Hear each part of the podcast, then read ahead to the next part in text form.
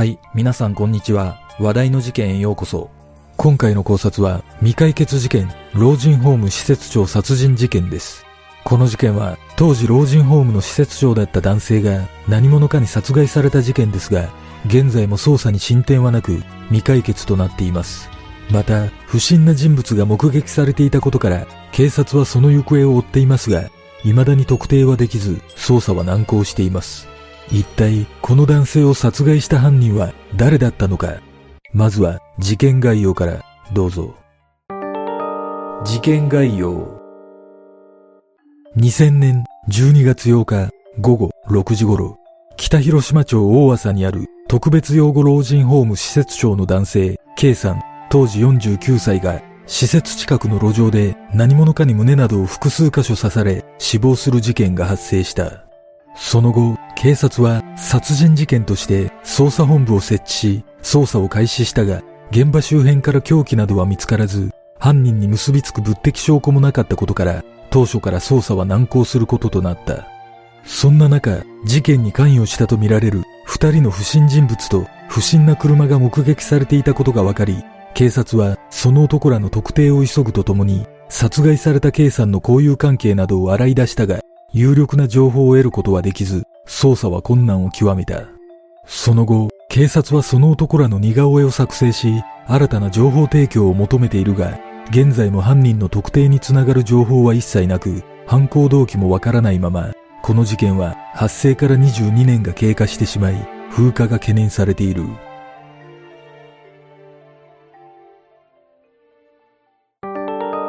現場の状況現場となった特別養護老人ホームは中国道の千代田インターチェンジから北西に車で約20分の場所にあり周囲は田畑に囲まれ人通りは少なく関係者以外はほとんど立ち寄ることはなかったという。2000年12月9日午前8時頃 K さんが施設近くの田んぼに血まみれの状態で倒れているのを犬の散歩をしていた近所の人が発見し通報したことで事件が発覚した。その後の調べで K さんの死因は刃物のようなもので胸や腹など10箇所以上刺されたことによる失血死であることが判明し死亡推定時刻は発見される前日の午後6時頃とみられているが現場周辺から刃物などは発見されておらず凶器を特定することはできなかった。また K さんが着ていたスーツには財布が残されており K さんの携帯電話とセカンドバッグだけが奪われていたことから犯行は強盗目的ではないとみられ何かしらの個人的な恨みが発端となった可能性が浮上したが K さんの交友関係からは事件の動機となるようなトラブルは確認できなかった。その後の捜査で K さんの所有するワゴン車が遺体発見現場からおよそ100メートル離れた場所に脱輪した状態で乗り捨てられているのが発見され車のハンドルには K さんの血痕が付着していたことが分かった。さらにその後現場から南に約12キロ離れた田んぼの中に K さんのセカンドバッグが投げ捨てられているのが発見されたが事件当時防犯カメラなどが普及していなかったこともあり警察は全く犯人像を絞り込むことができず捜査は難航した。しかしそんな中警察のもとにある重要な目撃証言が飛び込んできた。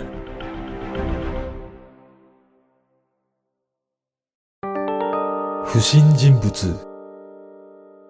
事件直前12月8日午後5時30分頃老人ホームの駐車場で K さんが不審な男と話をしていた姿が目撃されていたことが分かり目撃した職員によるとその時 K さんはポケットに手を突っ込んでセカンドバッグを脇に挟みながらちょっと緊張した感じに見えたという。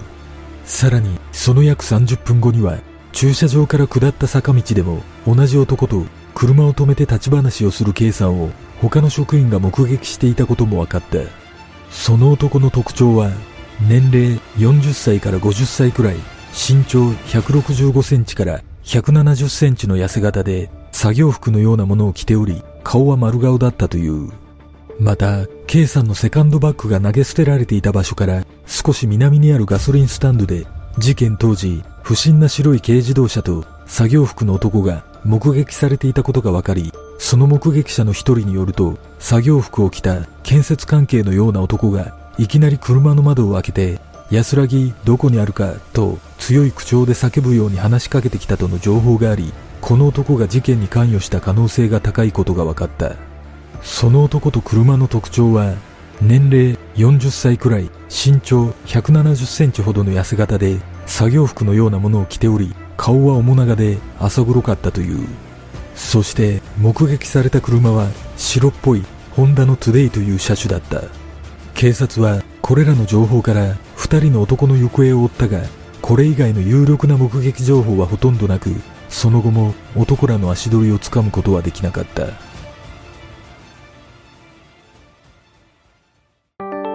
その他の未解決事件。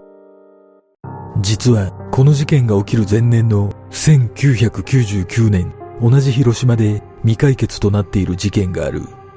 ゲートボール場殺人事件。1999年10月16日午前6時頃、広島市西区の公園にあるゲートボール場の休憩室で、当時56歳の男性が何者かに殴られ殺害される事件が発生した。この男性は宮城県出身で事件が起きる3ヶ月ほど前からゲートボール場の休憩室で寝泊まりをしており、頭や口から血を流して倒れているのが発見され、司法解剖の結果、男性の死因は頭を鈍器で殴られたことによる脳の損傷だったことが分かった。その後、警察は捜査本部を設置し、周辺の聞き込みや交友関係を調べるなど、これまでに延べ13万人以上の捜査員を投入したが、目撃者や凶器などは現在も見つかっておらず、犯行動機も全くわからないままとなっている。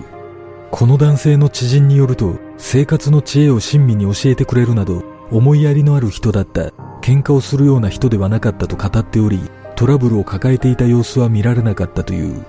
この事件は現在も捜査が続けられているが、当時のことを知る住民は少なくなっていることからも、有力な手がかりを得ることはできず、未解決のまま風化しようとしている。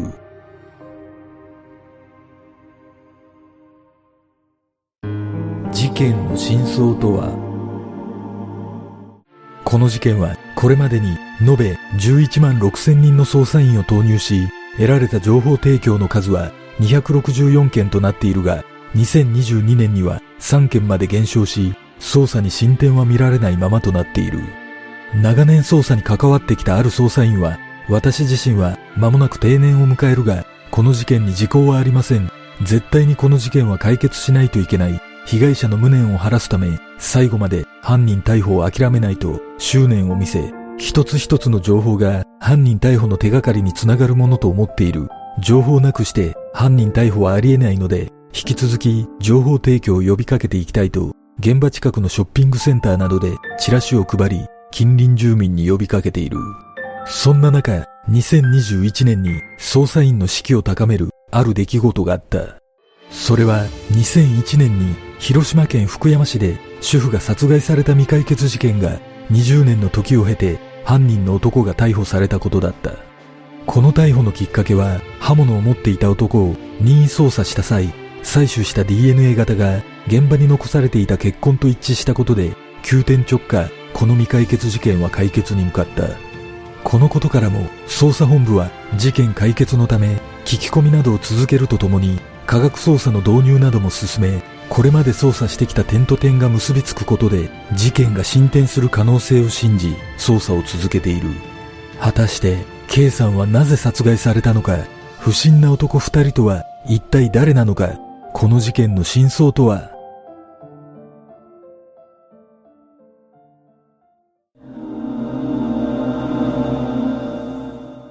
この事件は不審な車の車種が特定されているにもかかわらず未だに有力な情報がないことから推測すると、犯人は広島県外から訪れていたか、もしくは特定した車種が間違っている可能性もあるような気がします。また、犯人の逃走ルートは判明していませんが、現場は島根県との県境にあるため、仮に島根県に住む人物が犯人だとすれば、管轄の違いによって捜査に支障をきたしていることが考えられるため、解決には島根県警の協力が非常に重要だと感じます。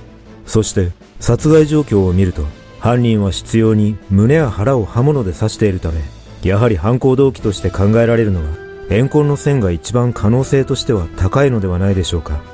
しかし、K さんの交友関係からは、怪しい人物が浮上していないとされているため、もしかしたら一方的な恨みによる犯行なのかもしれません。この事件は公表されている情報が少なく、K さんの交友関係や人柄などはわかりませんが、状況的に見ると突発的な犯行ではなく、やはり何かしらのトラブルが発端となった犯行だと感じます。ただ、殺害された K さんの交友関係などは、警察が徹底的に洗い出していると思われるため、個人的な恨みではなく、誰かに依頼されて何かしらの話し合いが行われていたところ、話し合いがもつれ、殺害されたのではないでしょうか。犯人は刃物を準備していたことから、もしかしたら話がもつれた場合、殺害するつもりであったのかもしれません。そして、この事件で私が少し疑問に感じることは、施設からほど近い場所に遺体や車が放置されていたにもかかわらず、発見されたのが翌日の午前8時だったということです。事件があった時間帯に周囲は暗かったと思われるため、発見が遅れたとも考えられますが、明確な殺害場所が公表されていないことから、別の場所で殺害された後、人目につかない深夜に遺棄されたと考えることもできます。仮に何かしらのトラブルが動機だとすれば、その内容は全く想像がつきませんが、話し合いの際も K さんはセカンドバッグを脇に抱えていたとの情報があるため、犯人の目的は K さんのセカンドバッグの中身だったことが推測できます。もしかしたら K さんは施設長を務めていたことから、老人ホームをめぐる何かしらの利権争いなどに巻き込まれ殺害されたのかもしれません。皆さんはどんな考察をするでしょうか？